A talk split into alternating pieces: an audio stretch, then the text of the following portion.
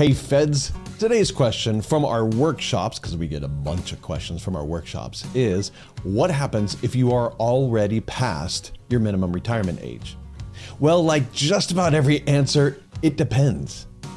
It, well, one thing it majorly depends on is what how, how many years of service do you have?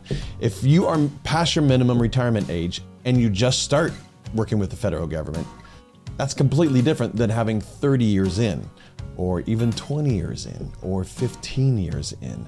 So it depends on how many years. Now, if you have, if you're already past your minimum retirement age, if you're a FERS employee, for example, and you're past your minimum retirement age, and you have 30 years of service, you can re- full, you can fully retire. But if you're 62 with only five years, you can fully retire the, with only five years of service rather than 30.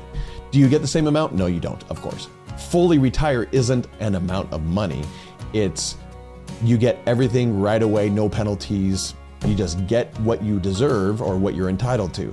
Now, everyone's going to be entitled to something different. So if you are past your minimum retirement age and you have the years of service as a FERS employee, then you can retire if everything else is lined up. But everything else has to be lined up too. You can't just decide on that one day because of that one thing. Make sure that everything else is going to give you what you need for the rest of your life.